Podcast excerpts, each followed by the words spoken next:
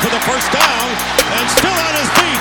RG3 is going to outrace everybody. Roethlisberger looks, crosser, grab, he caught it, fights to the goal line, breaks the plane, touchdown Pittsburgh! That might win them the division! And the handoff to Tomlinson. Left side, and he will gallop into the end zone. Charger fans are witnesses to history. All right. Well, welcome in to the second remote live show in Blitz podcast history. Um, I just want to start out by addressing the extreme technical difficulties that we had last time. I want to just shout out all the people who mustered through that. Um, it, it was the AirPods. I mentioned it earlier in the podcast that I switch out my AirPods sometimes during the podcast because they disconnect and reconnect because of the battery. So it switched me to a robot microphone for the rest of the podcast. So I apologize to everybody for that. Um, but we seem to be on a roll now. We've got the boxes all figured out. We've got the microphones all figured out. So we are all set for a hell of an episode of the Blitz today. So, Jaden, you hype man? How you doing? Doing pretty good. Doing pretty good. Was able to go see another Big Ben game. Uh, got to see his final regular season game in Baltimore. Thanks to your father, uh, it was fantastic. Uh, Big man. great, yeah, great environment. Uh, was just really happy to see him get a win, beat Baltimore one last time. Amen. Amen. Tyler, how you doing, bro? Doing well, doing well. Had a day of like 60 degrees here in Kansas City today. Finally got some nice weather. I know that back east it's getting pretty frigid, but I was like, finally took the dog for a walk. I think I might hit the driving range tomorrow. So it's a uh, it's nice to have this nice weather. Uh, but other than that, you know, doing well. Vikings are officially in the rebuild mode, uh, getting rid of Zimmer and Spielman. So um, I'm a happy camper in that regard. Um, it's weird. First time in my life, two of my top teams, that and Mar- Vikings and Maryland basketball, both without coaches and both on the coaching search. So this will be fun over the next, you know, five six months across both teams to see who they bring in. But um, yeah, regular season's done. Let's get into the playoffs. Yeah, as long as you don't get stuck in a uh, a ten year rebuild like us, you know, the rebuild process can be fun. Like I imagine Jaden's really looking forward to getting a new quarterback, seeing what that's gonna look like. Like, but it's a different story when you've got your team that's been in a rebuild for basically my entire life. So, anyway, let's not make this about me. Let's dive into the football, shall we? And we had a lot. We had final final week of the regular season. We had Black Monday, and above all this, I mean not above, but we'll talk about it first because we're coming off the Natty Chip last night, and that is indeed the national championship game for college football. That we'll do a little recap for, not really a recap, but you know we'll dive into some of Jaden's mock draft stuff because he just released his mock draft 1.0 on the Instagram page, so check that out. But we'll dive into that talk. But the final score in this one, the Dogs pull it out 33 to 18. Saban goes down in the national championship. You don't see that too often. Kirby Smart gets the win over his former boss. Good stuff to see. Stetson Bennett throwing, having that fumble, which honestly, that fumble was probably when it's all said and done one of the most memorable plays in college football national championship history. I feel like No, the nonchalant the pick six. step out. I don't know. I, I, I it was either the pick six or the bomb that he had to AD Mitchell. I, I think the, probably the bomb to AD Mitchell because that was after the fumble and how he basically didn't just sit on. Oh wow, I'm going to be the reason I, I fucked up. I'm going to be the reason that we lose this national championship. He said no. Let me be the reason we win this national championship, and he did that. So I, I give huge kudos to him for overcoming adversity and, and and making that play. Also, the guy that recovered it for Bama didn't even think he was in bounds. Like he had no idea he was recovering that ball in bounds, and he didn't even know it was a fumble.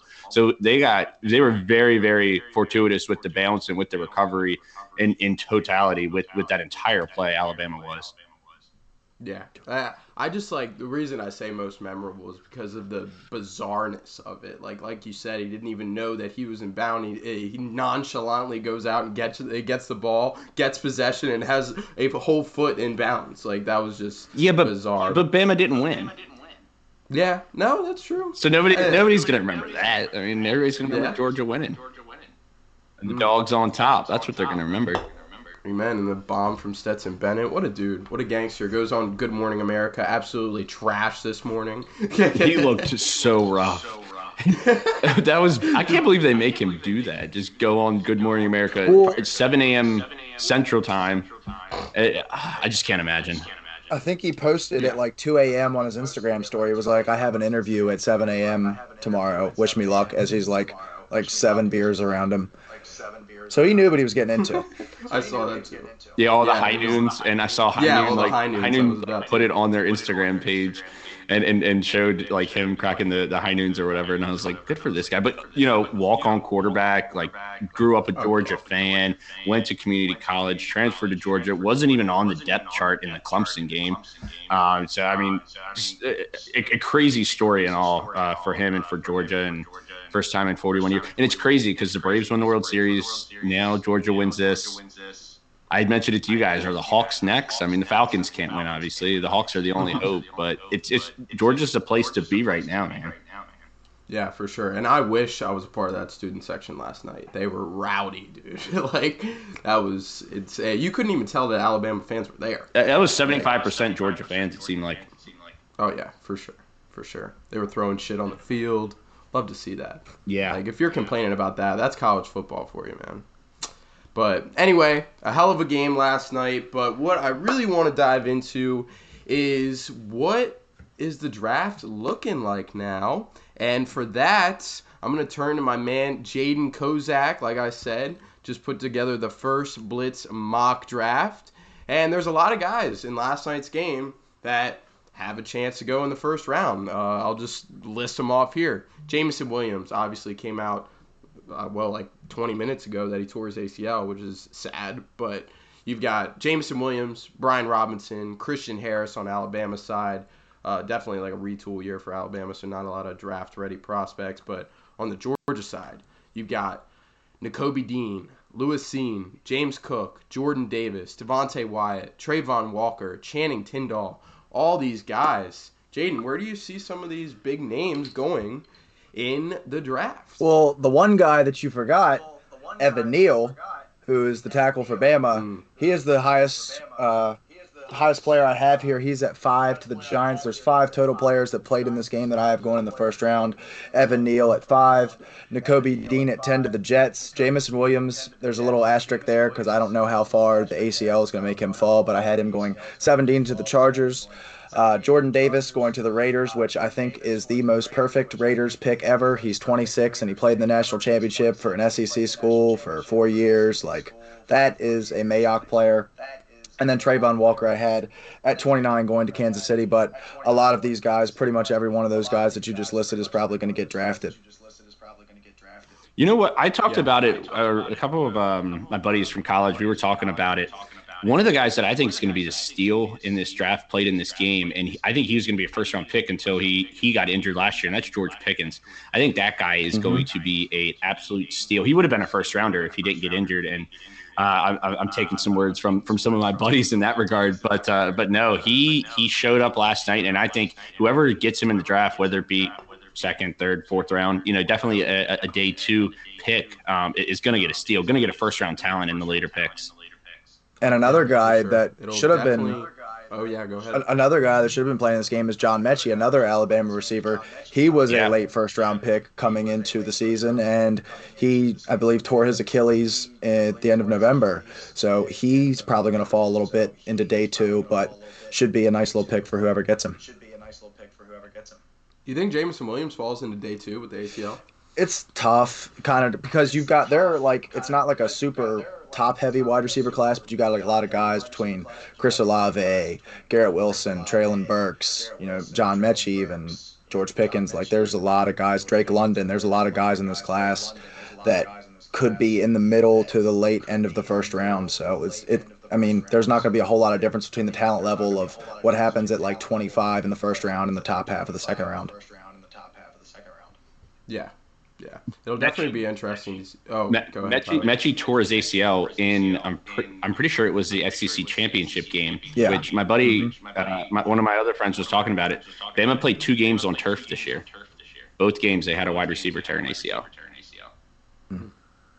and the non-contact too. That's what kills me. Yeah, for Like, sure. For sure.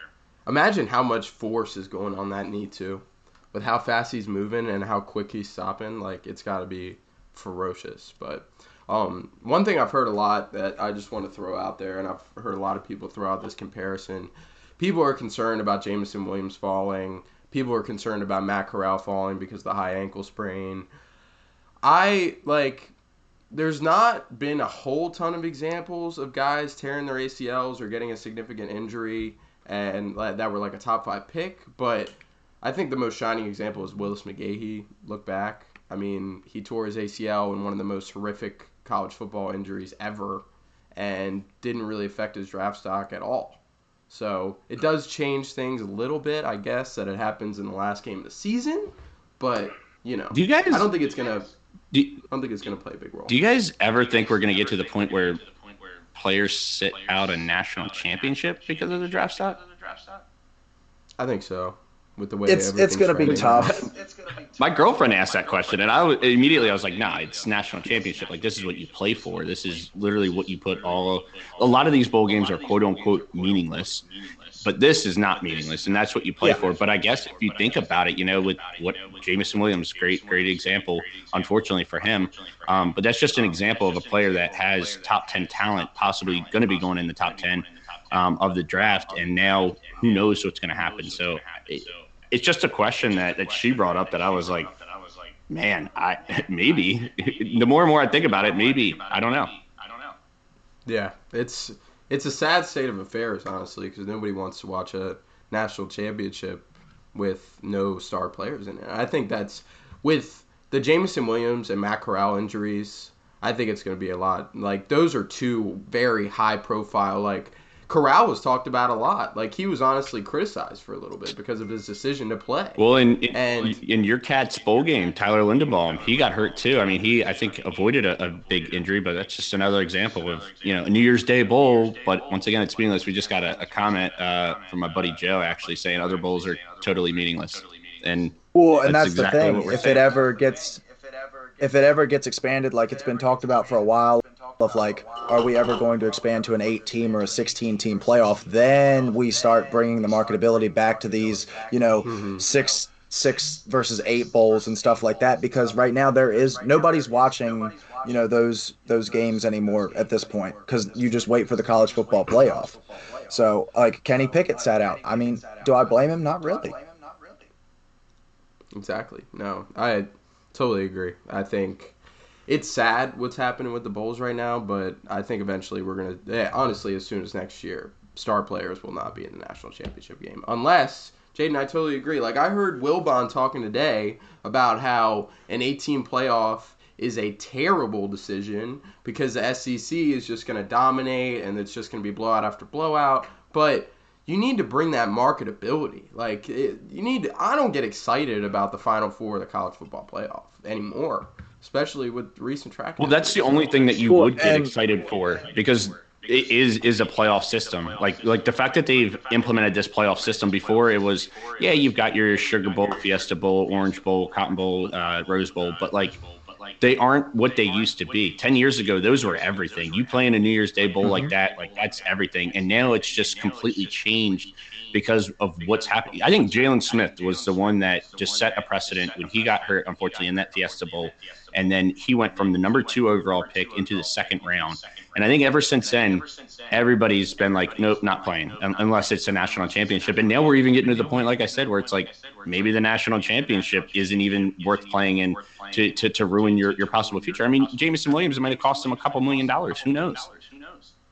That, exactly. yeah, and this is a perfect example. And if you've got your, you know, Kenny Pickett's a Heisman candidate, you want him playing because he's going to bring viewership, especially just from your general college football fans. But people want to see him play one more game. Like people want to see more of him. He's going to be a first round quarterback if he doesn't play, it takes away a lot. Nobody's watching Pittsburgh play without Kenny Pickett. So if he's playing with, you know, the chance of a playoff, chance of getting to a national championship, that brings a lot more to the sport. For sure, for sure.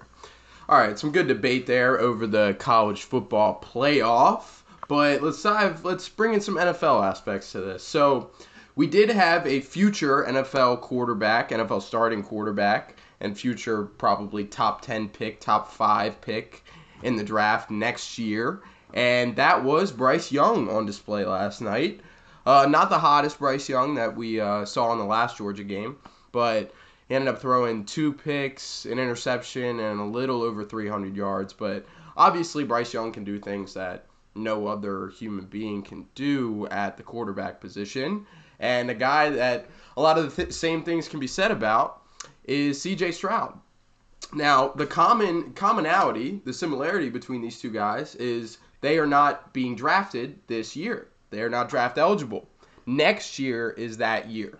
And You've got guys like Bryce Young, CJ Stroud. These are elite quarterback prospects, more in the same breath as a Trevor Lawrence, rather than you've got Kenny Pickett and Matt Corral headlining the class this year, but they're nowhere near the franchise guys that Bryce Young and CJ Stroud could be. So I want to ask you guys should the quarterback needy teams like the Giants, uh, I'm trying to think of other teams in position to draft quarterback. Atlanta, Washington, uh, Denver, Washington. Um, we got a all of comment. those- Bryce Young to the Commanders. Yeah, that's what I'm saying. That's what I'm hoping for, man. That's the But you want reason Kenny I Pickett. brought up this You question. want Kenny Pickett.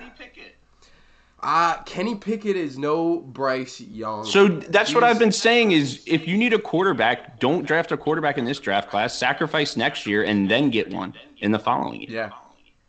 So that's that's where you stand on the uh, the position because none of these like Matt Corral and Kenny Pickett they aren't franchise changing guys. I feel like like they're good quarterbacks and they could develop into something, but Bryce Young and C.J. Stroud are top like five star quarterback prospects, top five picks in the draft next year, no question about it. So coming from a perspective of the Commanders, uh, I hope we go quarterback next year. Jaden, what you thinking? I mean, kind of depends. Like, if you're in position, like I was having this trouble last night when I was putting the mock draft together. If you're Denver or if you're Washington, uh, the two teams that I had taken quarterbacks, like, do you continue to waste the talent of your roster while using a Taylor Heinicke or a Drew Lockett quarterback when you could go get, you know, the upside of Matt Corral or Kenny Pickett just being better than those guys? Like, do you keep wasting that on quarterbacks that you know are not the guy? And that's Yeah. the question these teams are going to have to answer when it comes draft time. One thing I will say, we talked about it last week, and I said, you know, bringing in a Teddy Bridgewater for a one year thing and just to get over into the next season and then get your quarterback. Like that might be an option. We did get, uh, get a comment. Um, bigger question needs to be should these players be draft eligible after two years? And that's a very large question. I mean, I just, I, I always go back to the question in college is the bodies, especially in the trenches. Like these guys at the NFL level are just so much bigger and so much more athletic. And that's what the NFL enables you to do is get your body bigger and more athletic. But it, it does raise a question, especially from the quarterback position. You know, should these guys be allowed to go to the NFL after two years, not a red shirt, then do red shirt freshman, red shirt sophomore, and then go? You know, after two years in college, should you be able to go? And I, the more and more I think about it, the more and more I think that you should be able to, um, because other sports allow you to do that. Uh, but you know, w- what's your guys' take? Would you do you want to see that, or do you guys want to see, um, you know, it, it stay where it is? Well, and the the one case for that, like the most recent case of that, would be Trevor Lawrence. You look at how good Trevor Lawrence was his freshman and sophomore year, and okay, well he could go to the NFL level and at least you know be competent and then develop into a dominant player at the NFL level. And he comes in this year, and you sent it today, like he is statistically comparable, maybe even worse than JaMarcus Russell was in his rookie season. And JaMarcus Russell is one of the most notorious busts that we've had in the last 20 years. So you know, on one hand, yes, some of these guys, some of these Jordan Davis type players could 100% go to the NFL right now and be fine. But it's not only a physical thing, but it's also a mental thing. Like, are you ready to even on the field? Just you know, are you be able to process this like that, and are you able to handle millions of dollars immediately? Like, and these are all questions that need to be answered before that, that decision is made. Yeah, because I was just gonna say, like on the Trevor Lawrence thing, like his draft. I mean, I know we got drafted number one, but his draft stock went down year by year compared to where he was mm-hmm. after his freshman year. Uh, and I'm not saying that after your freshman year you should be able to go, but yeah, after sophomore year, um, I, I think that's a great example, Jaden. All right, let's dive into some NFL talk here, and we start with one of the most anticipated days of the year for not head coaches, but uh, a lot of struggling teams, and that is Black Monday, which we just had happen yesterday. So, some of the head coach firings that happened on the dreaded Monday. Uh, Vic Fangio actually was fired on Sunday, right after the Broncos, or he was fired on Sunday after the Broncos game on Saturday. Uh, so Vic Fangio is out. Uh, Mike Zimmer was fired on Monday. He is out of Minnesota. Matt Nagy has been fired. He's moving on from Chicago. Uh, Brian Flores, which was a shocker to everyone, uh, was fired. So he's headed out of Miami. And coming across the wire, like what, two hours ago, Joe Judge has finally been fired from the Giants. So he's no longer the, Gi- the Giants head coach. And then as far as the GM firings go, you've got Ryan Pace headed out of Chicago. You got Rick Spielman headed out of Minnesota. Uh, Minnesota. Dave Gettleman retiring in New York, and Kevin Colbert also retiring in Pittsburgh. So that leaves four new openings uh, for GMs, five new openings for head coaches, and you've also got the Jags head coaching position still open from when they. Uh, yeah, it's one hundred percent Flores. I, I mean, you finished season. the season so, eight and one. Like maybe if you would have told me he got fired in like week seven, if you told me he got fired at the end of the season, then the like I, I would understand that because they were one and seven at that point. but he completely flipped the script on the season, was able to turn it around, almost made the playoffs he's a great coach. I don't really know what Miami was thinking there. What I've heard is that it's some like internal disagreements be- between Tua or, or, their opinion on Tua, and you know how they're going to move forward at the quarterback position. But I mean, he's going to get snatched up quickly, and uh, I, I don't know. I think that's a bad move by Miami. Yeah, I mean, definitely a head scratcher. Um, I have seen some stuff about uh, like, how he was kind of a psycho first, in the um. he's going to get snatched in in his meetings in the sense that he wanted full control of the entire organization, kind of like a Belichick type of move, where he wanted to make every single he wanted to have a say in every single move that was made. So um, I think that that was something that that definitely went on uh, that that led to the firing. But um, I, it, it's kind of a head scratcher. I mean, this guy, they were one in seven, and he took them almost to the playoffs. You know, if the Ravens had beaten the Steelers, I think the Dolphins would have gotten into the playoffs. So, you know, they're they're a win away from being in the playoffs, which is crazy to think about. But um, he's going to land a head coaching position. I don't think he'll have any problem doing that. I think there's going to be a team out there that definitely wants him. Uh, so no debate on the biggest surprise fire on Black uh, Monday, well, but I'm not saying that a good I'm news surprised or good debate here Monday, that we'll have I think it would have been a little bit too soon, but I still think that Pete Carroll's uh, tenure in Seattle is over. I don't think that he comes back next year. I'm not surprised that it ha- didn't happen on Monday because I think you know he's been there for 10 years. He's won them a Super Bowl. He's been pretty much everything to that organization outside of Russell Wilson for his entire tenure there.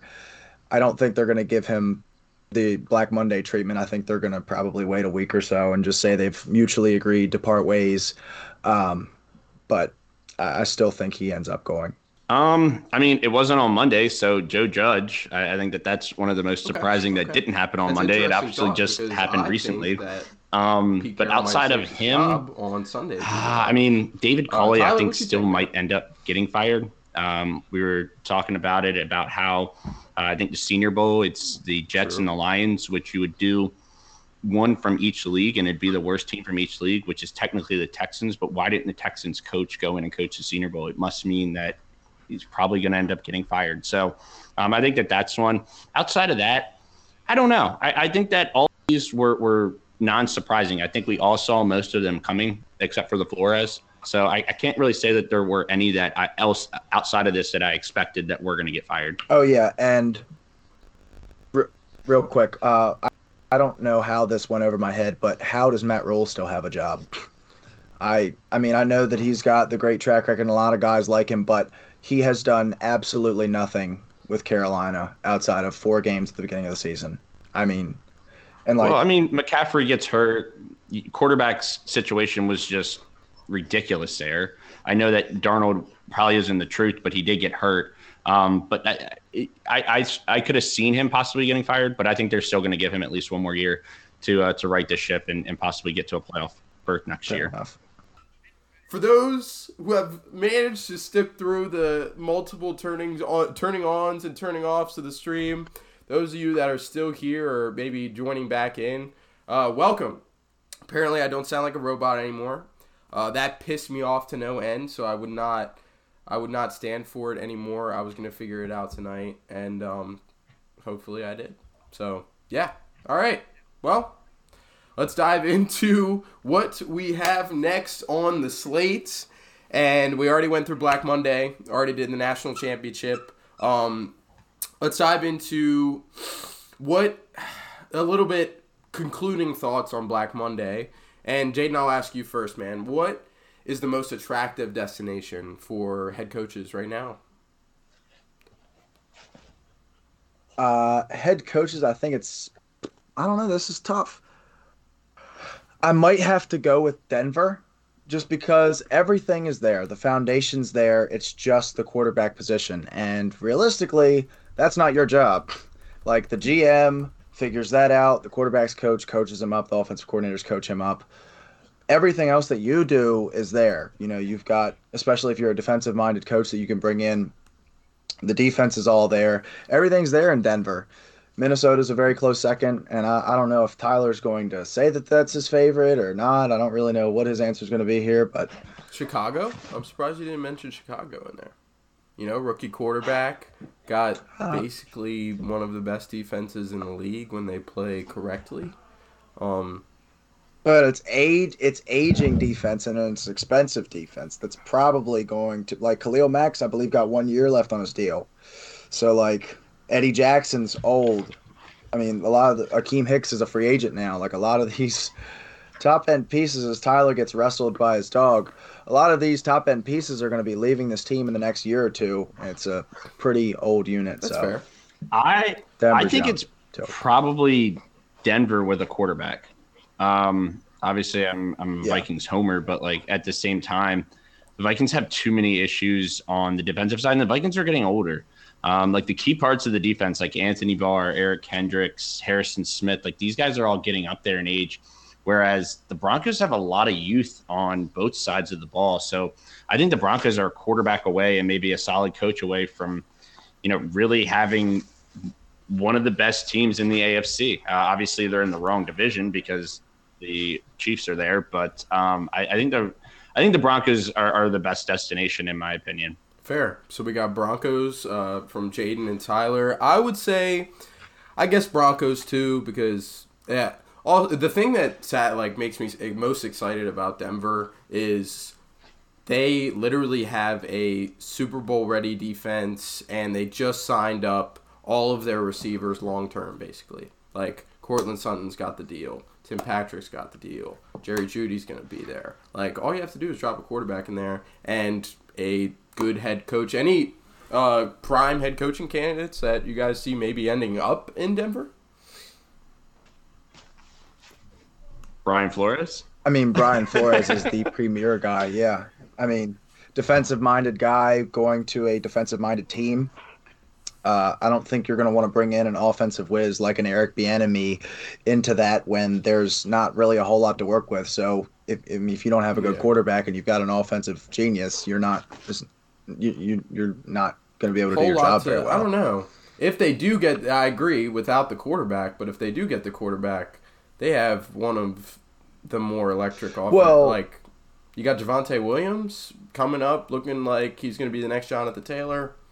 Uh, like I said, you locked up all those wide receivers. So and you got Noah Fant, one of the best um, tight ends, one of the best young tight ends in the league. So I don't know. I think I, I agree. I just I, the quarterback position is much more of a question because the coaching hire is probably going to be made before the free agency happens, before True. the draft happens. So you don't know that. You bring in Eric Bieniemy and Aaron Rodgers stays in Green Bay, Russell Wilson stays in Seattle, Deshaun Watson doesn't get his legal situation figured out, and the P- Pickett and Corral go in front of you, and you run another year with Drew Lock. Like you're you're you're seven and ten again.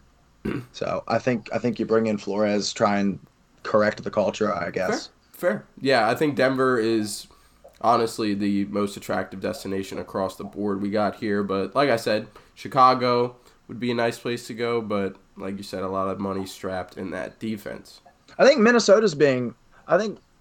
I think Minnesota's a better place to go than Chicago right now. I think Minnesota. You've got, arguably, I mean, by next year we could be talking about Justin Jefferson as the best wide receiver in the NFL. You got a one of the best running backs in the NFL, quarterback that does his job, defense that has good players on it. Eric Kendricks, Harrison Smith, Michael Pierce, Danielle Hunter. Like you've got pieces on that defense.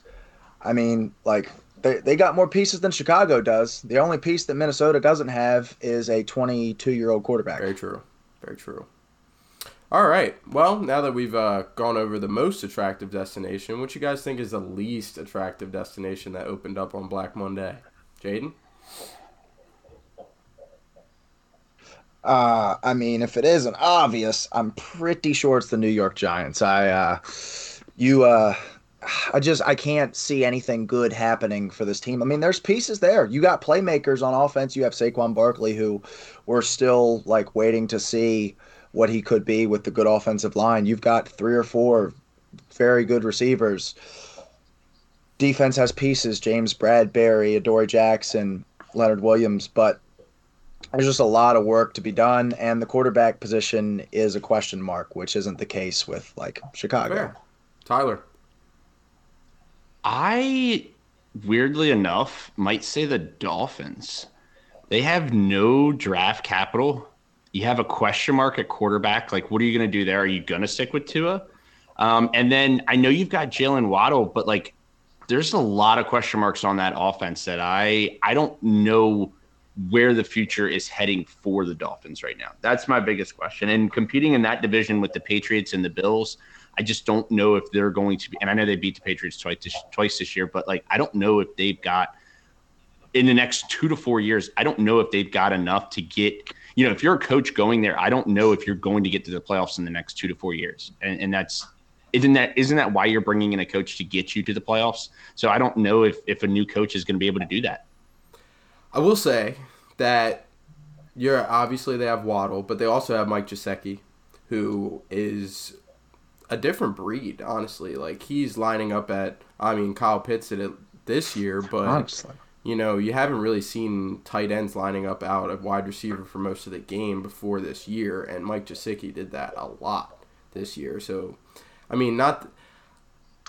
I will say though, a small problem that I do like you you mentioned Gesicki and Waddle, which are both great weapons, but I mean I know you can't don't really shit on Tua a lot, but me and Tyler sure do. And I think we can both agree that outside of Jalen Waddle, Mike Gesicki, Tua might be the third best player on their offense. And that's a pro- like offensive line, running backs, wide receivers, all that included. He might be the third best player on their offense, and mm-hmm. that's a problem. Like they, do, I mean, they do have their first round pick this year. They have trade. I believe they may have traded a pick next year with the uh, Jalen Waddle move up. But I'm pretty sure they did to Uh, the Eagles. I'm pretty sure they traded just- yeah, both, both yeah. this year and next year's pick. Well, they they are picking at 22 still, if I'm not right, mistaken. because they got that from San Fran, I believe, right? yes, yes, With you're the right, Trey- you're right, with you're the right, with you're them. So- Trey Lance. right. Mhm. Yeah, Gotcha. Right. But I still just I, I, I but it, there's concerns on the offense. and you got rid of a coach that we all thought was had a team heading in the right direction. So now you're kind of starting over with a new coach, and who knows how that coach is going to mesh with these players. Just a lot of question marks in my mind. I think the reason that, and this is the last thing I'll say, but um, the re probably the reason that you mentioned the Tua debate, probably the reason that Flores is out of town is because the GM maybe thought, hey, I don't want to give up on the high capital that I spent on Tua yet, and Flores seemed pretty ready to do that. So, I, do you, which I mean, I can't blame him. like no offense, Kane. I know you you're And you got to get a coach to you got to get a did you got to get a coach to come in and buy in on Tua. So That's true. That's true. All right, good debate. Uh, Commanders, we will answer your question uh, about the NFC North team. That's a good question. We'll answer it uh, later on during our Q and A sesh for sure. All right. So now that we've gone through some Black Monday talk, some national championship talk, let's dive into the Week 18 recap. And it was the final week of the regular season. And bring the dog back. Tyler, bring the dog back. But um, yeah, it was the last week of the regular season. Had a lot of games determine the playoffs hopes for others. It was a wild last week of the season. Cannot complain there. And the first game that kind of there is the dog, the Doge. Um, but the game that really led off uh, all of this madness that we had happen in the regular season finale was the Colts dropping their game against the Jacksonville Jaguars. We had been joking about it on the pod, uh, basically saying that there was no. Yeah, I was joking about it on the pod. Uh, there was no shot that I thought that the Colts would lose a win and end game against the Jacksonville Jaguars. And Tyler, no, Tyler called it. Got to give you my creds, man. Got to give you the credit. I said them and did I and the? Lions. Did, did, did I not? I, I, you guys were giving me crap for picking a whole bunch of like underdogs in this past weekend. It did. It kind of worked out. did. I don't know. Uh, yeah, I mean Tyler's Yeah. been firing on the picks all year. I mean, I don't know why you're still listening to me and Jaden for your picks anymore. But uh, anyway, uh, this Colts Jags game, which Tyler North, our very own Tyler North, so well predicted, uh, the Jags come out on top in this one, and the Colts lose their playoff berth with the loss to the Jags. And the stat going around before the game was they had not win uh, won in Jacksonville since 2014, and that remains the case. The Colts have not won a game in Jacksonville since 2014, almost 10 years ago.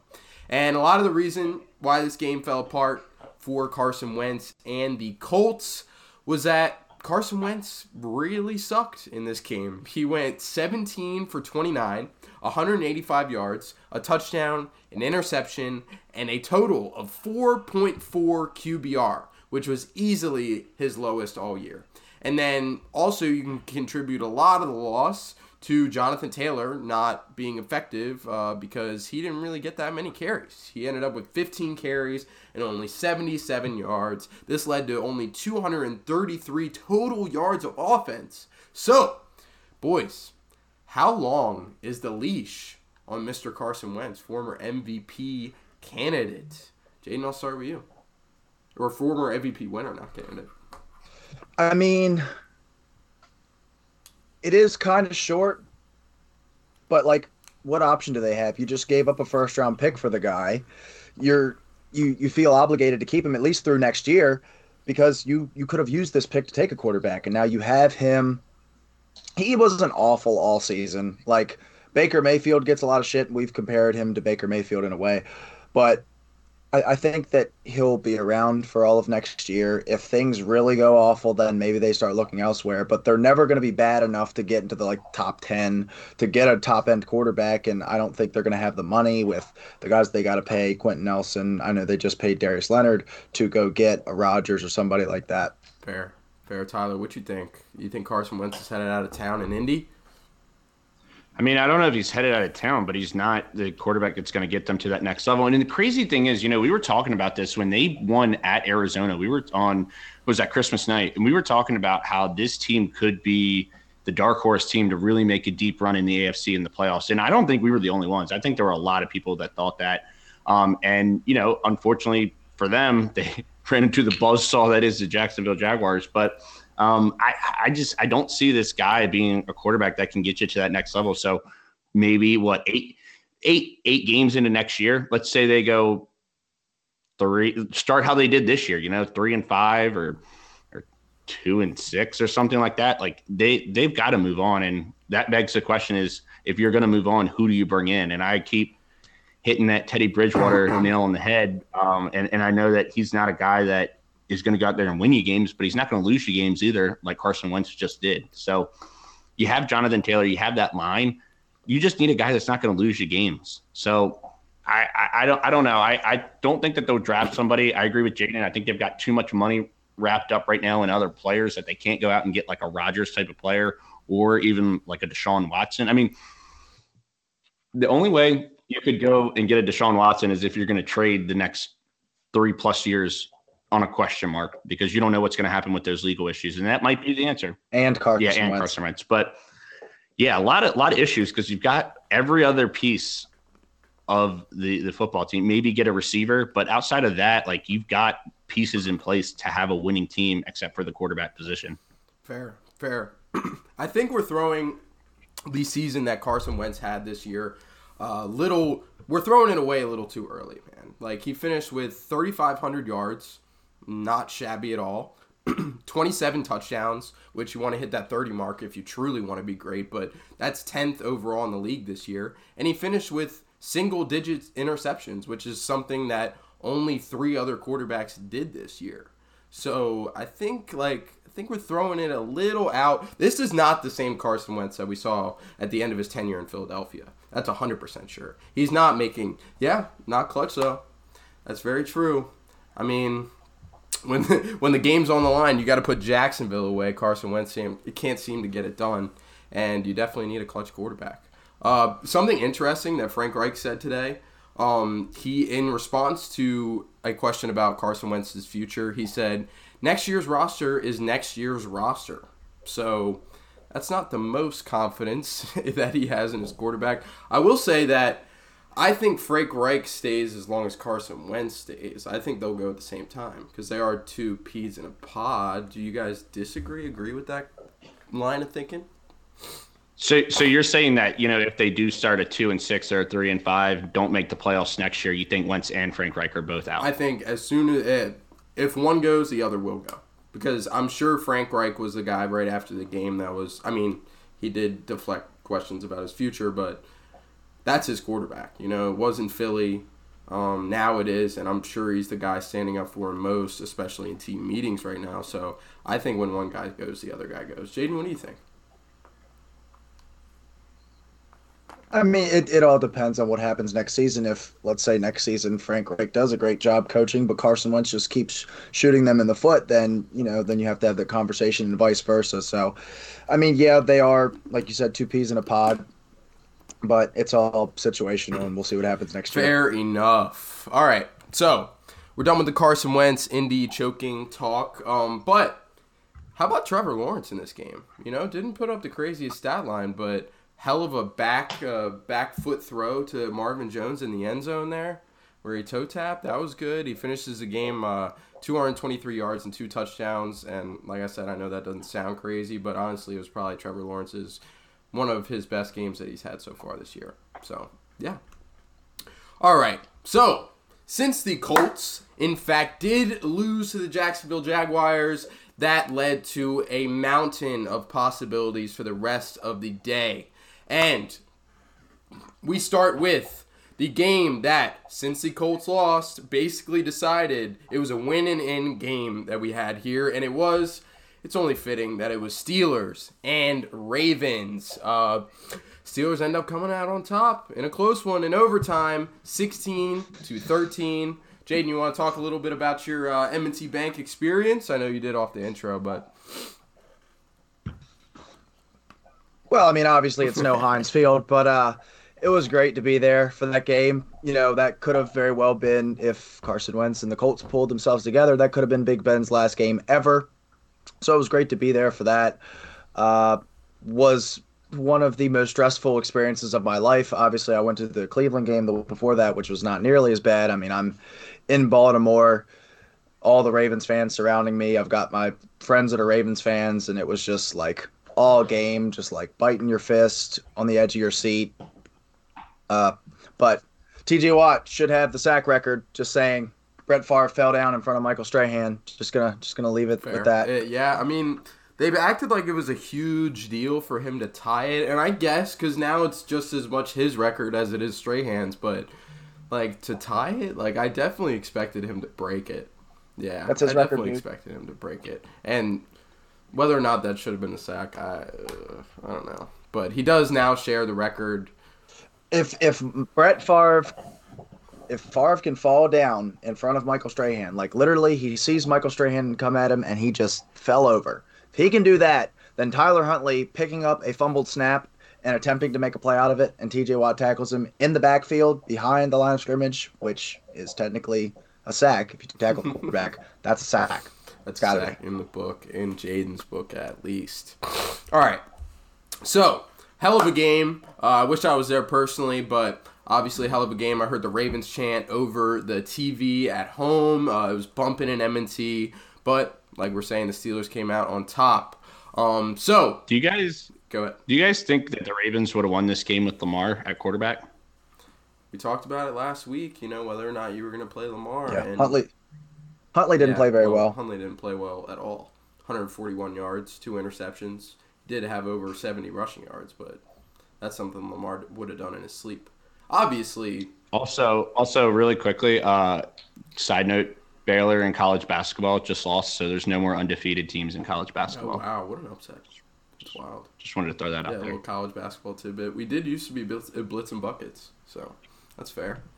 But I mean, obviously, I think obviously they would have won the game if Lamar Jackson was in there. But honestly, if you're the Ravens, do you really want to put your player? Yeah, exactly. Like Ravens are just super beat up, and offense has been tough even with Lamar. Like, do you really want to sit through the playoffs with like? I don't think they made a mistake at all not playing Lamar Jackson. Like, do you really want to sit through the playoffs with the team that they have right now? No. Well, they wouldn't have they, they wouldn't have gone to the playoffs because the Dolphins beat the Patriots, so the Dolphins would have been in anyways. So it would have been all for nothing in a sense. Yeah. So ob- obviously, the call that we made last week, Lamar shouldn't play. He didn't play, and that's perfectly reasonable. I think that's the right decision to make, especially in hindsight. But yeah, I mean, unless Jaden, you got any different thoughts on that? You think Lamar should have played in this one? No, I, I mean I was I was with you guys. We talked about it last week. I don't think he should have played. You even if you make it to the playoffs, you're getting, you know, it's the same result as you not making the playoffs. You're Yeah, exactly. going home. Exactly. All right. So the Steelers clinch a playoff spot with this win in overtime. At the time, this was pending the result of the Chargers Vegas game. Uh, as long as they didn't end in a tie, Steelers were going to make the playoffs. Uh, in Big Ben, in his last regular season game, went 30 for 44, 244 yards, a touchdown, and an interception. And in classic Big Ben clutch moments, he threw a fourth down conversion to Ray Ray McCloud in overtime to set up the game winning field goal. And what a throw. And then what a, like, that was a smart heads up play from Ray Ray, too. Because he caught it and then he knew where the marker was. So he just kind of stepped back a few and, Just yeah, fell just fell backwards. So it was a good heads up play from uh, Ray Ray McCloud. But like I said, that's expected to be Ben Roethlisberger's last regular season game. So yeah, kind of a nice way to send it out in the regular season. But with that win and the Steelers officially confirming their playoff spots, they now are set to play the Kansas City Chiefs on Sunday Night Football. And then afterwards, if they do make it out alive against Kansas City, they play the winner of New England and Buffalo. So, Jaden, I'll ask you first. Do you think the Steelers have a playoff run in them? Actually, if we, because the NFL recedes, if we beat the Chiefs, we play the Titans because it would be the lowest seed plays the highest seed and so on and so forth. But we would play Tennessee. But and uh, as much as I'd love to tell you, yes, no. Uh, if Chad Henne walks out of the locker room and Andy Reid names him the starter on Sunday, sure, maybe maybe we could. But I mean, listen, come in as the seventh seed to go win our seventh Super Bowl ring. Last ride for number seven. I mean, I'm I'm with it. If it if it happens that way, I'm with it. Fair. Yeah, I don't think there's no chance. I'm not trying to, you know, be mean or anything, but like, there's no way that they they're gonna beat they're they're, I they're gonna beat this Chiefs team, un unless, like you said, injuries always happen. But I just this Chiefs team has kind of wrote the ship. I know that they kind of dodged a bullet there against Denver uh, with the Melvin Ingram on Melvin Gordon crime, uh, Melvin on Melvin Charger on Charger. Um, but they they look like the Chiefs of old. Um, when the offense wants to perform, they do, uh, and and that's what I've I've seen out of the Chiefs here recently. And being at Arrowhead, uh, you know they played back to back road games to end the season.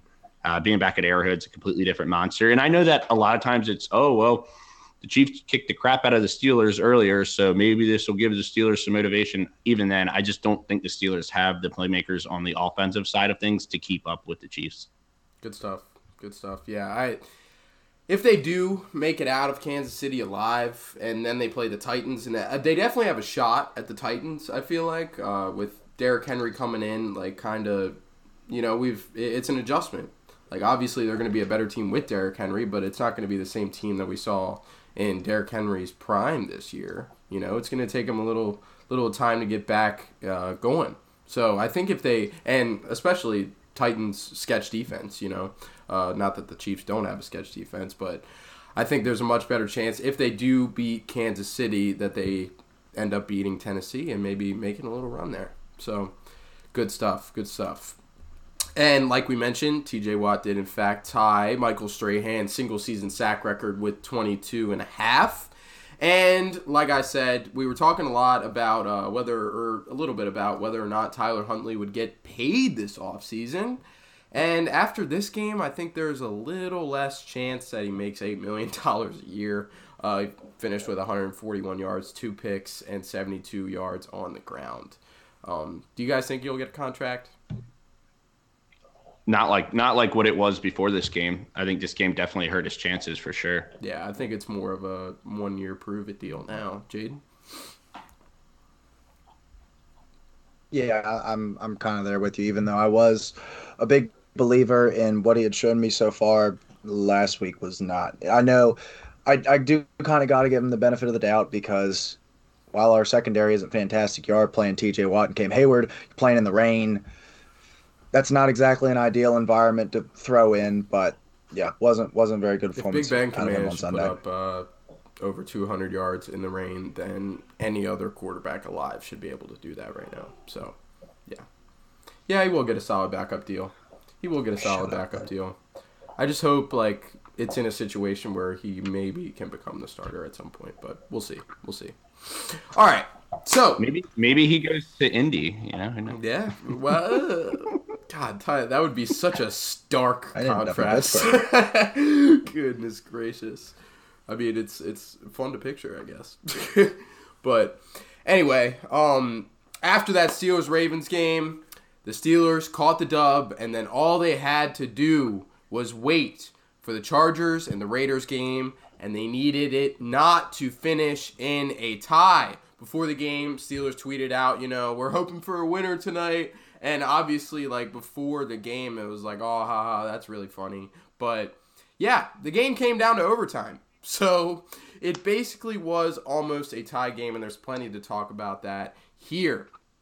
All right, so like I said, the Raiders, well, I haven't said that, but uh, the Raiders have officially clinched a playoff spot with their overtime win and the Daniel Carlson game winning field goal to put away the Chargers. And a lot of the debate coming from this game was Brandon Staley's timeout at towards the end of the game. So let me break it down for you.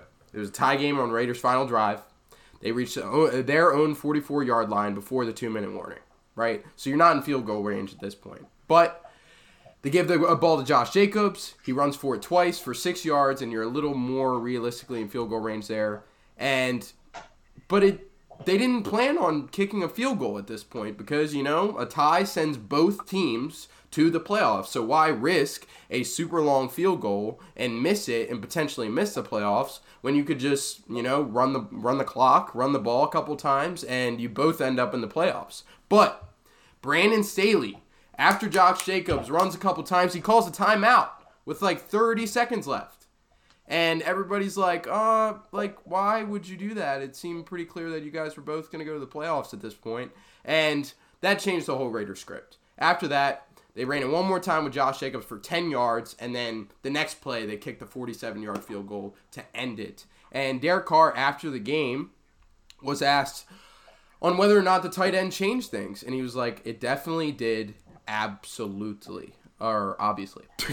but, guys, what are we thinking about Brandon Staley? I was talking about it on a live show. I'm not a fan, dude. I don't think you can even come close to giving this guy a Coach of the Year. This was a team with Super Bowl expectations that has failed miserably. Jaden, what you got?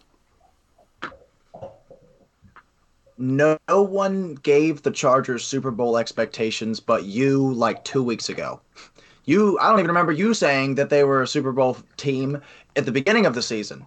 I don't, I like, I felt higher on them saying they were going to be like 12 and 5, 11 and 6. Like they're good. Don't get me wrong. I think they they did a lot of things in the offseason and some of those things panned out very well. But I don't remember any Super Bowl talk. Maybe unless, unless you're talking about after Kansas City, but then they dropped a couple. Okay, let's take the Super So, Bowl talk out of it. I- All right, I picked him Let's say I Year. thought they were going to be 12 and four. What what what is it now? Like it, this is not near the expectation.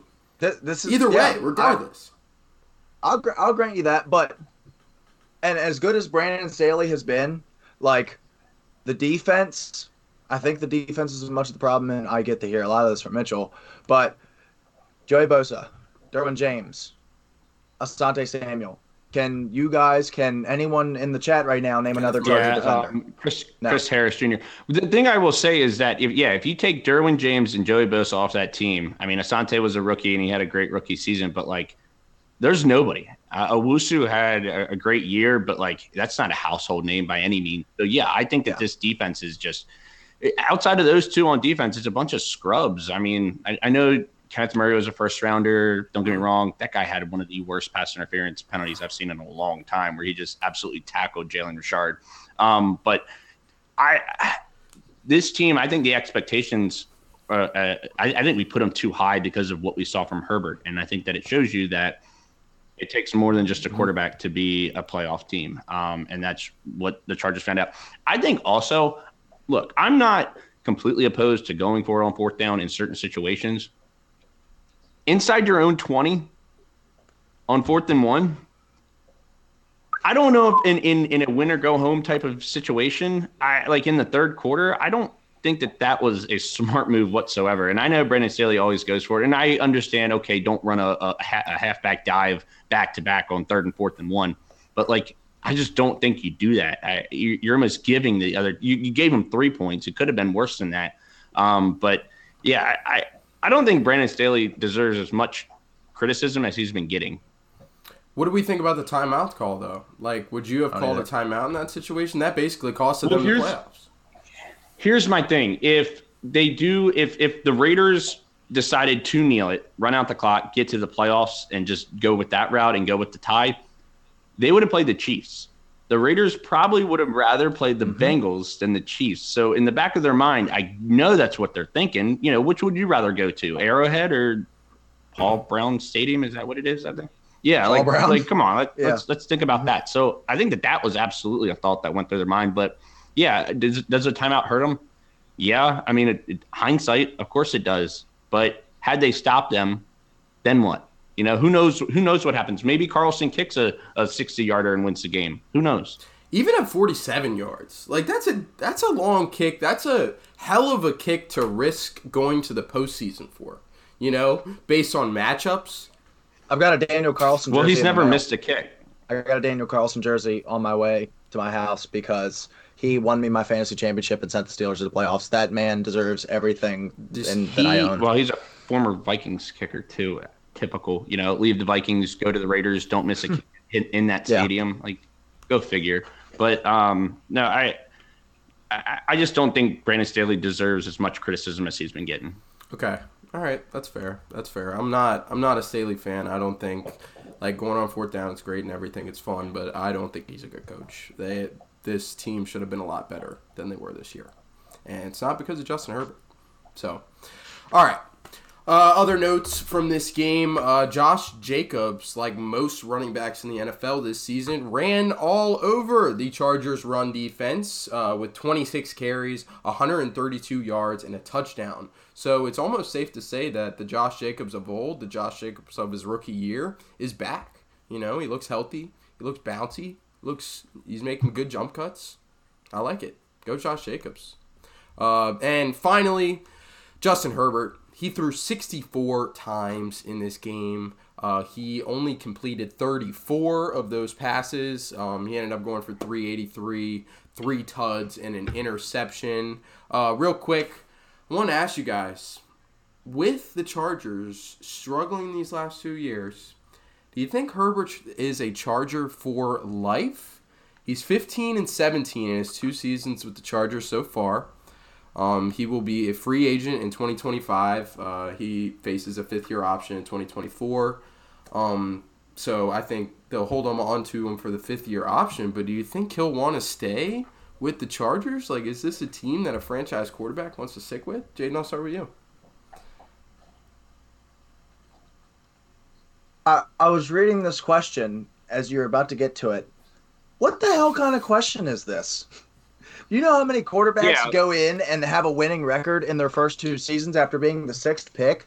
Like, I mean, that usually takes three, four years to build a roster. Like, there's a reason why they had the sixth pick. Like, and and, and it's still showing. Their defense is still not there. They need a couple more seasons to figure things out. I mean, name me the quarterbacks that have just. I mean, Josh Allen. Would you have said is should Josh Allen be a Raven for or a Bill for life after they struggled his first two seasons? Like, I mean, it's kind of crazy to think about, but he's it's so much that could happen in between now and then to even be able to give somewhat of an answer. For Tyler. Yeah, as- as much as much talk as we've had about quarterbacks struggling and everything like that, like you have a, a, franchise quarterback, you're gonna keep him. You're gonna pay him whatever you're gonna do, whatever it takes to keep him in LA. Um, and like we said, there's so many other pieces that go into this. Here's a quick scenario: What happens if Miami takes Herbert and the Chargers take Tua? Where are the Chargers right now with Tua as a quarterback compared to, to Herbert? I'll tell you this: they don't even sniff where they are. Yeah, you're right. I don't even have to say anything. I'm not going to argue. I mean, I'm not going to sit here and say that Justin Herbert is not better than Tua Tagovailoa. You're not going to get me to say that. Chargers are talking about trading for Aaron Rodgers. I'll tell you that much. They are. They'd be talking Oh, about trading if- for Aaron Rodgers right now. yeah. No, no, I'm saying they would be if if Yeah. if they had two. So are you saying Because I mean, the offense: Ekeler, Keenan, Mike Williams. You know, you have you might have Slater at this point. You're talking about trading for Aaron Rodgers right now. I don't know. I just thought it'd, it'd be something I uh, I'd throw out there, you know, because he is he's a rookie and his contract he'll he's gonna get paid by somebody, and it's most likely gonna be the Chargers because once you get that franchise guy, no, no arguments from me there. But you mentioned Mike Williams. How about a gay? He had a day last night. He had like what like I think he had 17 targets when it was all said and done, over 100 yards, double digits, uh, double digit catches. So Mike Williams on the scene this year, obviously. All right. So now that we've gone through the AFC part of the uh, regular season finale, uh, let's dive into some of the NFC talk. And it was a little less interesting, a little less at stake, but you know, still exciting games to say the least. Uh, the Rams clinched the NFC West, uh, even because they lost, but the Cardinals also ended up losing. So Rams end up clinching the NFC West, and the 49ers officially clinch that last NFC spot for the playoffs. And they did that by beating the Rams, like I just mentioned, uh, in a close one 27 to 24 final score. Uh, the 49ers finished with 10 wins on the year now, and the Rams finished their season at 12 and 5. Uh, you guys watch this game? Initial thoughts? Anything? Jaden? uh good comeback by the by the Niners? Um, other than that, I mean, you know, I, it's crazy because if the 49ers did lose that game, the Saints won, so the Saints would have gotten into the playoffs over the 49ers. Um, but yeah, I, I- I think that the 49ers are definitely a, a team to be reckoned with um, in in the uh, in, in in the NFC playoffs. They've got the Cowboys this week, and I know we'll touch base on that in a little while. Um, but you know they've got playmakers on the offensive side with led by Deebo and Kittle. Um, and then they've you know they've got a, a very solid defense as well. So um, other than that, you know, I think the the uh, the the the Rams have got a little bit of issues. Um, Stafford continues to struggle in second halves and in clutch moments. Um, but I, I, think both these teams are, are, definitely deserving of a playoffs bid for sure. Yeah, for sure, for sure. Um, yeah. All right, go ahead. I love I love everything about. Just real quick, I love every. I've said it multiple times. I love everything about the Niners. Jimmy G just keeps proving why he deserves a starting job in this league, and maybe even deserves a starting job in San Francisco. I just can't say enough. I might might say a little bit more in a little bit when we talk about this team's agreed, playoff agreed. matchup. Uh, some notable performances from this one, real quick. Uh, Stafford went 238, three touchdowns and two picks, including the one that lost them the game. Uh, Cooper Kupp, seven catches, seven targets, 118 yards, and a touchdown. He fell just 17 yards short of Calvin Johnson, Megatron's record. So that was a record that failed to be broken this past weekend. But on the other hand, Jimmy G looked good in this game. He went 316, a touchdown. He also threw two interceptions, but definitely looked better than I've seen him at times this year. And Brandon Aiyuk finally turning it on as he does at the end of the season, like he did last year. Six catches on seven targets, 170 yards or 107 yards. And then Deebo, four catches, 95 yards, and he has really become a running back. He went eight carries, 45 yards, and that rushing touchdown. So. And a passing yeah, touchdown. True. I mean, he's becoming the ultimate gadget guy. He really does look like he really does look like a running back when he's running out there. Like he looks he's stocky, man. Like I would not want to try to tackle Deebo mm-hmm. Samuel coming at me. So yeah. Uh, also in the NFC, uh, like I said, the Cardinals end up dropping their game against the Seahawks. Uh, Russell Wilson throws three passing touchdowns in this one and runs for another one, so four combined touchdowns for Russ. Uh, Tyler Lockett, five catches, 98 yards, two tuds. Um, Kyler Murray was underwhelming once again. He went Two, uh, 28 for 39, 240, and a touchdown. James Conner also underwhelming, 15 carries, 50 yards, and a touchdown. Um, we talked about it a little bit earlier, but just wanted to bring it up. Uh, do you think John Schneider, GM, and Pete Carroll, head coach, bought themselves another year with this dub? Tyler, I'll start with you, man. Yeah, I mean, I think they kind of wrote the ship toward the end of the season. Um, I don't see this Seahawks team really being able to do much after this year just because of the division that they're playing in. I think they're slowly but surely getting worse, and I think this division, every other team, slowly but surely getting better. Um, so I I think that they'll probably have another year, but I don't know if it's going to mean much. Gotcha, Jaden. Yeah, I'm.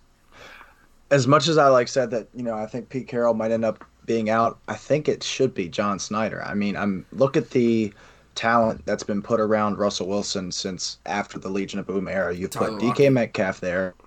You put Tyler Lockett there. Yep. You've put remote. I mean, Chris Carson, solid, but mo- I mean, plug any running back in there. They're doing similar stuff. Rashad Chris Penny Carson finally does. living up to that number one. Offensive uh, line's been atrocious. Number one pick. Rashad Penny. Tyler, is, yes. shout out. Mm-hmm. Fantasy, one of the one of the fantasy MVPs. Yeah, and they had Bobby Wagner. They bring in Jamal Adams. Not a whole lot else to speak of on the defense. I mean, you've had what six years, five years to draft since the Legion of Boom era like ended or whatever, and this is what you brought together to put around a generational superstar quarterback. I I don't know how you keep yeah, your job yeah, after I that. I think. I think John Schneider and Pete Carroll both together have bought themselves another year, but it is one more year, and most likely without Russell Wilson. So the real test will be to see what they do in the offseason to prepare with with for life without Russell Wilson. So that'll be the real test. And if it's not good, it's an easy decision out of there. So all right. Last little bit of note that I want to cover is the Titans do end up fending off a Houston comeback to clinch the number one seed in the AFC. Uh, the Titans end up winning 28 to 25. They were up a significant amount at some point, but they let Davis Mills crawl back in the game against them. Um, I think the Texans might have their quarterback, man. I don't know. What do you think, Jaden? Davis Mills, Houston Texans quarterback for life? I remember, and I, I've said it for a little bit, like I thought that Davis Mills was the worst draft pick of last year's draft, not because he's a bad player, but because you know that this team is bad, and you know that Davis Mills is not, you know, a generational quarterback. You know you're going to be picking top three, like they are right now, again this year, and probably again next year. You have a chance to go get a better quarterback than Davis Mills. You got so many holes on this roster. You could have filled with that third round pick, and you pick quarterback where you, you're going to get a guy better than him at some point. But he has been playing well, and he's probably bought himself another year of starting at quarterback for the Texans. I don't know what the future holds after that, but he should be their Yeah, starter next Tyler, year. Tyler, what you think? I mean, sure. like I, I don't know. Like I, I could see them bringing in a Bridgewater for a year just to get him over the hump, and then get a top five pick and get you know Bryce Young or something like that um, in the draft next year because the quarterback class is a lot better. But no, I don't. I don't look at Davis Mills as franchise quarterback. Get the fuck out of here with that. Not a franchise quarterback, but I mean, coming at it from a Houston Texans perspective, maybe a quarterback that they could stick with for a little. I think this just. I think it shows more about how susceptible this Titans defense is, and what's going to give them issues in the playoffs. I agree. I totally agree with that. I have some picks for my playoff bracket that actually fully support that. Which, speaking of, it's time.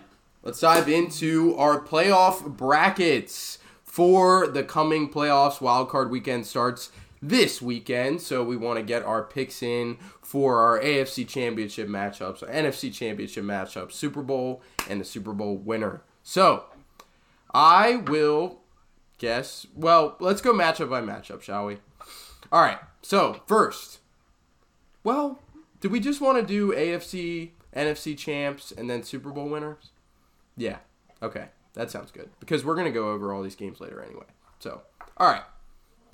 NFC, AFC championship, and the Super Bowl. So, AFC championship side, I guess I will go with my AFC championship pick right now.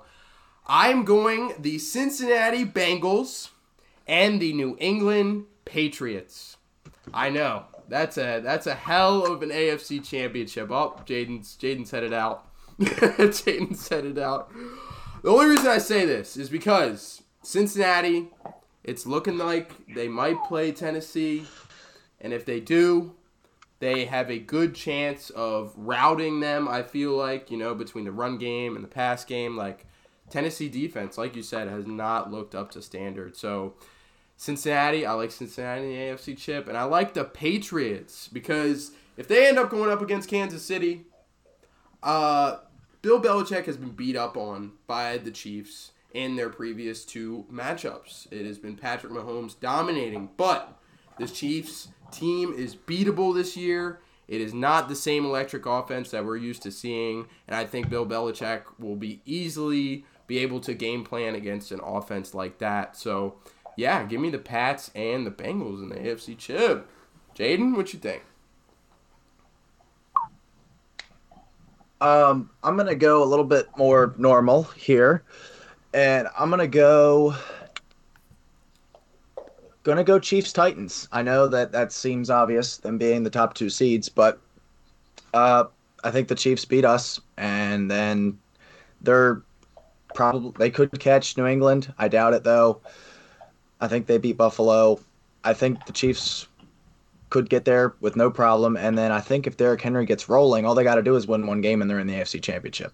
And they're probably going to face a Cincinnati or a Vegas, like you talked about. And I think that while this Cincinnati defense has shown improvement and it's been a lot better than mo- most people have thought, I still think Derrick Henry imposes his will on a Top Cincinnati five defense. defense against the run. So I that's my pick. that. I think Top it's five those two. defense against the run. Cincinnati was this year. A different Derrick animal. Henry is top one animal. running back I agree, man. I agree. I can't argue with that. Um, I want like I, I feel so slandered against my picks, man. I want to defend them more. But Tyler, what you got? Um, I've got the Kansas City Chiefs, and I have the Cincinnati Bengals. Mm. Um, I do think that they can upset the Titans. Um, and I think that with the way the Titans defense is set up, I, I'm not a big fan of it. I know that Derrick Henry coming back is, is going to be a big boost for the Titans um, on the offensive side of the ball, but the defense isn't going to change with bringing Derrick Henry back. Um, so I do like that. And then I think it's going to set up a, a rematch next or in the second round between the Chiefs and the Bills. Um, and I think that with the Bills beating them, I think Chiefs are going to come out with a little bit of vengeance. I know it'll be a rematch of last year's AFC Championship, but I do think the Chiefs are going to come out on top. So I've got the Chiefs and the Bengals rematch of was it last week, two weeks ago? Um, uh, in but this time it'll be in Arrowhead. Do you think Patrick Mahomes beats Bill Belichick three times consecutively? No, because I don't think that they're going to play the Patriots because I think the Bills are going to beat the Patriots. Oh, okay, fair. Wow, you think the Bills are going to beat the Patriots? All right. Yeah. The only reason I say I think the Patriots are Dude, We'll okay, get- we'll get the into it. Patri- We'll get into it, but the Patriots beat the Bills because and, and Mac Jones threw the ball what three times, two times. It's not going to happen again. They're not going to win that game if Mac Jones doesn't. Look at you changing up, flipping your opinion a little bit from uh, about For sure, because I think the Patriots have kind of hit a wall here over the last couple of weeks. I think this defense has been absolutely destroyed between the Dolphins and the Bills over the past couple of weeks, and um, I'm just not as sold on the Patriots as I was four or five weeks ago, um, and that's why I think that the Bills are going to win this game. And I think that it being at home, uh, I, I think that that gives the Bills an advantage as well.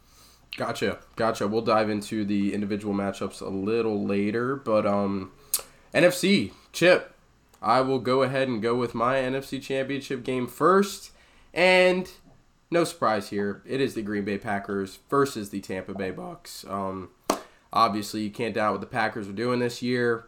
Um, and I'm not going to be the one to doubt that Tom Brady is going to make it to an NFC Championship game. So, yeah, give me the one and two seed in the NFC. Jaden. Yeah, I think I'm right there with you. Uh, as much as I want to say that one of these teams is going to be able to knock off the Bucks, I just I don't see it.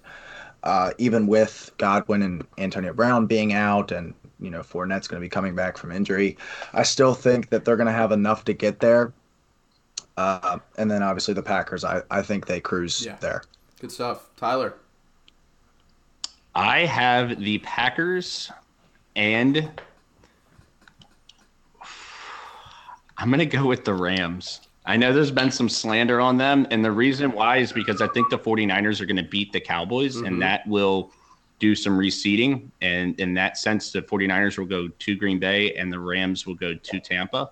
Uh, and I think the Rams are, are going to get some revenge on what happened, or excuse me, I think they're going to duplicate what happened earlier this year because I, I think Matt Stafford's finally going to get over that hump. Um, and I think it's going to be Rams Packers in the NFC Championship rematch of the second round uh, playoff uh, from a year ago. Mhm. And a rematch of a regular season game that was a good one earlier this year in Lambeau. Yeah, Packers kicked the shit out of them. it, was, it was close at the end, but Packers kicked the shit out of them. yeah, that's true. That's true. All right. But Odell Beckham in that game did get his first touchdown catch as a Ram. And he'll probably end up with a bunch in the playoffs coming soon. But all right, so NFC Championship set is fixed for both of us, or for all of us. AFC Championship is set. So who we got in the Super Bowl and who we got as our Super Bowl winners? I guess I'll go ahead with my spiel first. So I've got so I've got Cincy making it obviously to the championship and then facing off against the Patriots. I think it's going to be. I, I'm going to take the Patriots. I'm not going to put the Bengals in the Super Bowl. Oh, Uh, I think the Patriots and Bill Belichick will be able to game plan against uh, second year quarterback. And I mean, that offense is very electric, but then you look at the Cincinnati Bengals O line, and then you look at the Patriots defensive line. Uh, Matthew Judon is going to give them trouble all night if this ends up being the championship game. So, yeah, I think the Pats make it to the Super Bowl to not be a Tampa Bay Patriots Super Bowl. I think on the other side of the ball, I think the Green Bay Packers make it into the Super Bowl and beat Tom Brady and the Bucks. Uh, Tom Brady's depleted right now uh, of his weapons. I think this is and this Bucks defense is not the same that it was last year. So I think it's Green Bay's year. I think they make it to the Super Bowl against Bill Belichick and the Patriots, and I'm taking Aaron Rodgers and the Green Bay Packers to win the Super Bowl. That is my pick, Jaden. a Packers Patriots Super Bowl makes me want to throw up. Um, but I think that Kansas City comes out on top of Tennessee. I think that they're going to be able to score enough points. They are very unhappy with the result last time that they played the Titans. I think they're going to be able to play well enough. The defense has turned it around. Chris Jones is back in the middle. That they're going to be able to win that game. And I think Aaron Rodgers on the other side is going to be able to get some revenge on Tom Brady. There are a lot of things different from this NFC Championship game to last. You take Kevin King, who was like the big meme, got made fun of, got picked on by Tom Brady for a lot of that game. Went from being the second corner to now he's the fourth or fifth corner. You got two guys that are coming in there Rasul Douglas, a Pro Bowler, Eric Stokes, first round pick, has been playing very well. I think that they can take advantage of the fact that the Bucks don't have a multitude of offensive weapons anymore, and I think they can just outscore them and this is going to be Aaron Rodgers getting over the hump of Tom Brady, and no one's going to respect it because Tom Brady's 44. Uh, so they're just going to be like, oh, congratulations, you beat a 44 year old. Um, so that would set up a beautiful, wonderful Chiefs Packers Super Bowl. In which case, I do see the Packers coming out on top. Same thing I said about the Bucks game. I think that Packers have done a lot of adding to this team, a lot of, you know, bringing in guys that help, which is weird to say about the Packers. You know, you get better corners in. They're going to be getting Bakhtiari back, who they didn't have for the playoffs last year. Hopefully, they get Jaire Alexander back. I, I feel like I've been saying that they're going to get him back for the last two months now. Um, but yeah, I think Aaron Rodgers gets his second Super Bowl and starts making making a little bit of a run at Tom Amen. Brady's title. Amen. I think it's Green Bay's year. I think it's Aaron Rodgers' year. I totally agree. He's going off in the sunset, and I think he might retire, but that's another conversation fully. Tyler, who you got in your uh, in your Super Bowl and your Super Bowl winner? Yep. So um, I've got the Chiefs and the Bengals in the AFC Championship. Um, I do think it being at Arrowhead, I think the Chiefs will return to the Super Bowl for the third straight season, I believe. Um, and I think that they're going to face off against the Green Bay Packers. So consensus with us uh, as far as the Packers being in the Super Bowl. Um, and I think that the Chiefs are going to beat the Green Bay Packers. Um, I just, for some reason, every single year, Aaron Rodgers always falls short. And I think he's going to fall short again. Um, I think this Chiefs defense, which continues to be a highlight of their team uh, with this resurgence uh, of the Chiefs, uh, I think that that that defense is going to come up big in the Super Bowl. Um, I think either Chris Jones, Tyrann Mathieu, Melvin Ingram, one of those guys is going to make a huge play that's going to make a big difference in this game. But I would love the Mahomes Rodgers. Unfortunately, I mean it hurts me to say Rodgers, but um, I would love to see that matchup in the Super Bowl, and I'm going to go with the Chiefs as the 2022 Super Bowl champion. In case you didn't hear, we're diving into Wild Card Weekend preview with our picks. And the first game we got on the slate is the Las Vegas Raiders at the Cincinnati Bengals. Both teams sitting at 10 and 7, and this is in the 4:30 window. So the spread for this game is Cincinnati minus five and a half. The money line Cincinnati minus 240, Vegas plus 200. What do we got, boys? Raiders, Bengals. Jaden, I'll start with you. Ooh, I want to do it. I want to do. I want to. I really want to. I I thought this Bengals team would be susceptible to an upset, but they are facing the Raiders, who not overly confident in.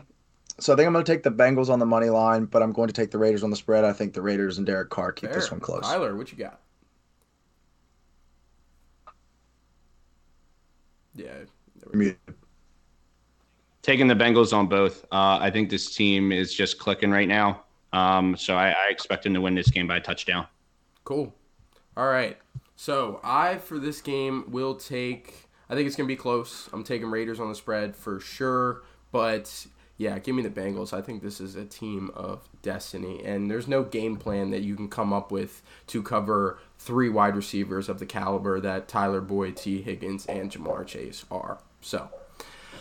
Next game we got on the slate is we've talked about it a little bit so far, and it's going to be a good matchup, good interdivision matchup. It is the Patriots versus the Bills. The Patriots sitting at 10 and 7 after the regular season. Bills are sitting at 11 and 6, but that doesn't matter because this is the fucking playoffs. So this is primetime Saturday. This is 8:15.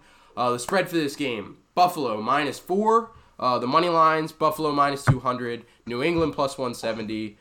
What you boys got? Uh, I'm going to be taking Buffalo on both here, and I think it'll be mm, not necessarily close.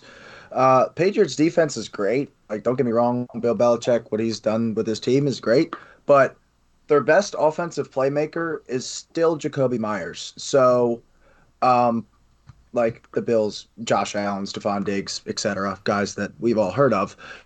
Um, I don't think the Patriots are going to have enough. I don't think they'll be able to score enough points to stay in this one. So, yeah, give me give me the Bills on both. Tyler, what you got?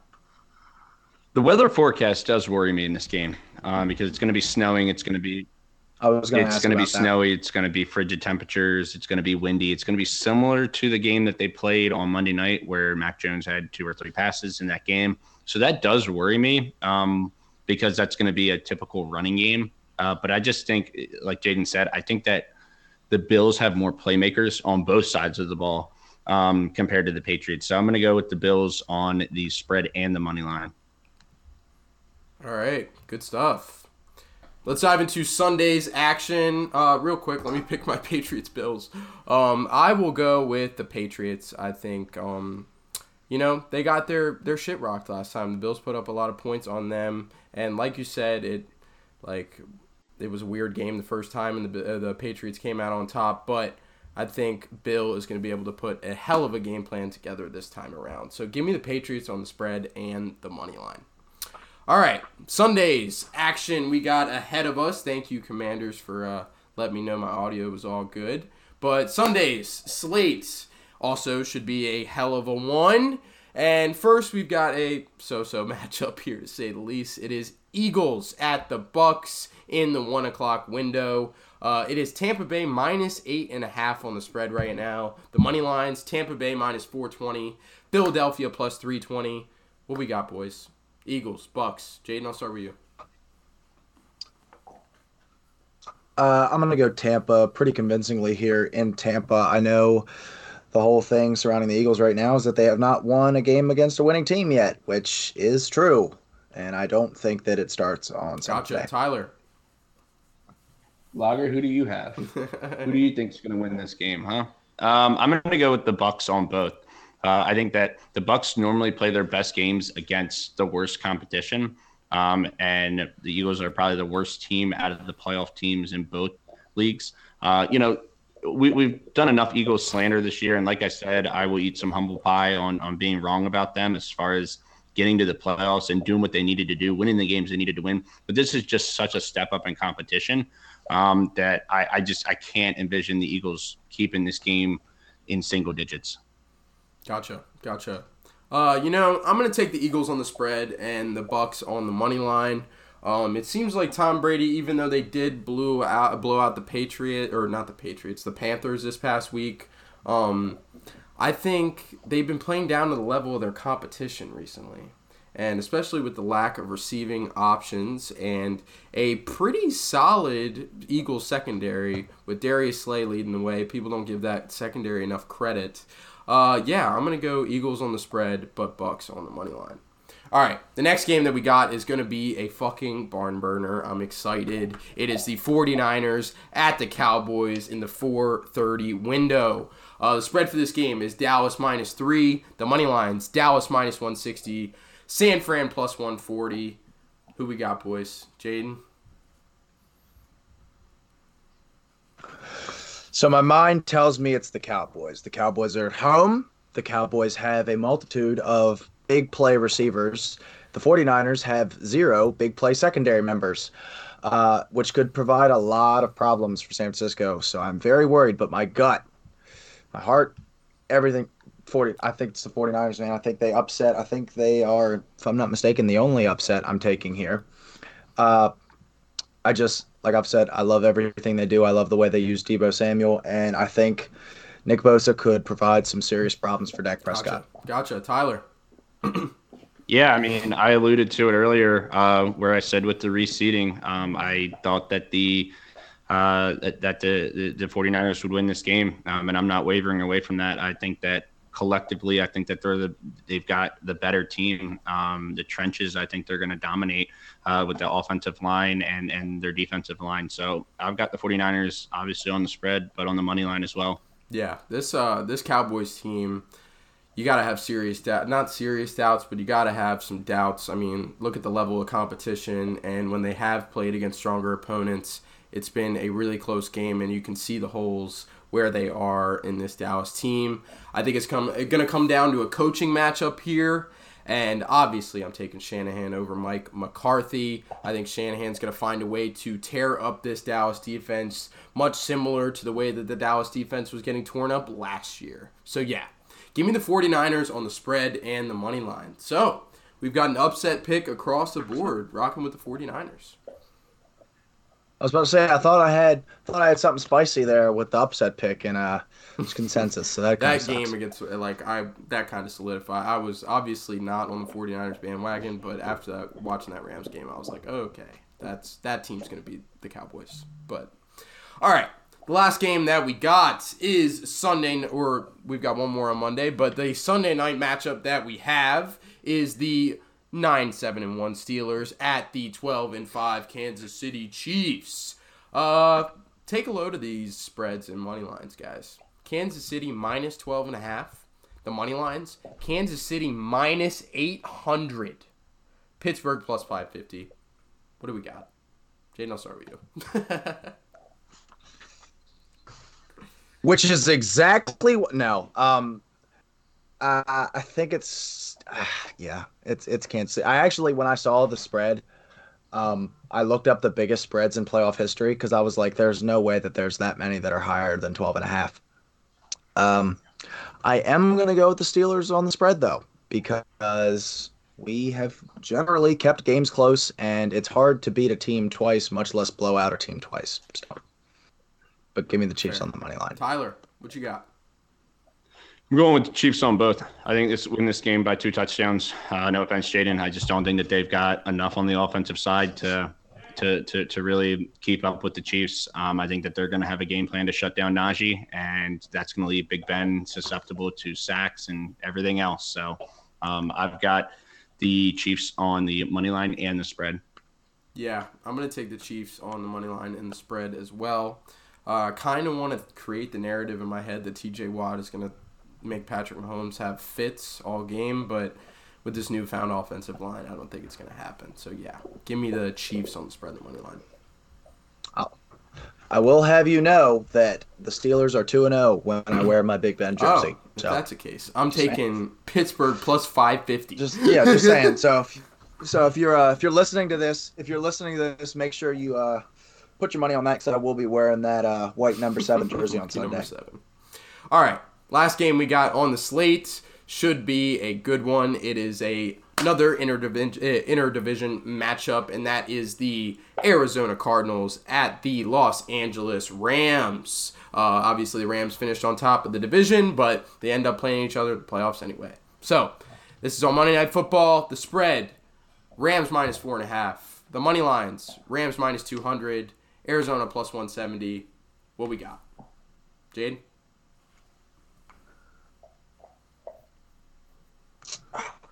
I think I'm going to go with LA, but I don't feel good about it because both of these quarterbacks are susceptible to mistakes. And when these quarterbacks make mistakes, their teams suffer greatly, obviously. But I have my concerns about both these teams, but the concerns lie mostly on offense for both, but the concerns are way less on the Rams defense. I think Aaron Donald, who they didn't have a healthy version of last year, they do have a healthy version of Aaron Donald this year. I think you could give Kyler Murray fits, and I think the Rams win Good this game. Stuff. Tyler, what you got? Yeah, I've got the Rams winning this game at home, um, but I've got it by a field goal. Um, so I, I, I, would take the Cardinals with the four and a half. Um, but I, I, think the Rams are going to have enough to, to win this game. I think that that defense is just going to give them give the, the Cardinals too much trouble. I think that just about does this, boys. Um, yeah, this is it for the regular season finale recap, and we also did a little Natty Championship stuff. Uh, then we looked ahead to the playoffs. So, wild card weekend coming up this weekend. It's going to be super hype. Playoff football is here, and we're all super hyped for it. We've got our NFC championships, AFC championships locked in, so keep an eye on those as we go. Uh, keep an eye out on the Instagram because we'll always be floating out the content on there thanks to our social media manager, Mr. Jaden Kozak. So, with that, signing off. The Blitz Pod. We will catch you guys after our first week of playoffs. So, catch you guys around.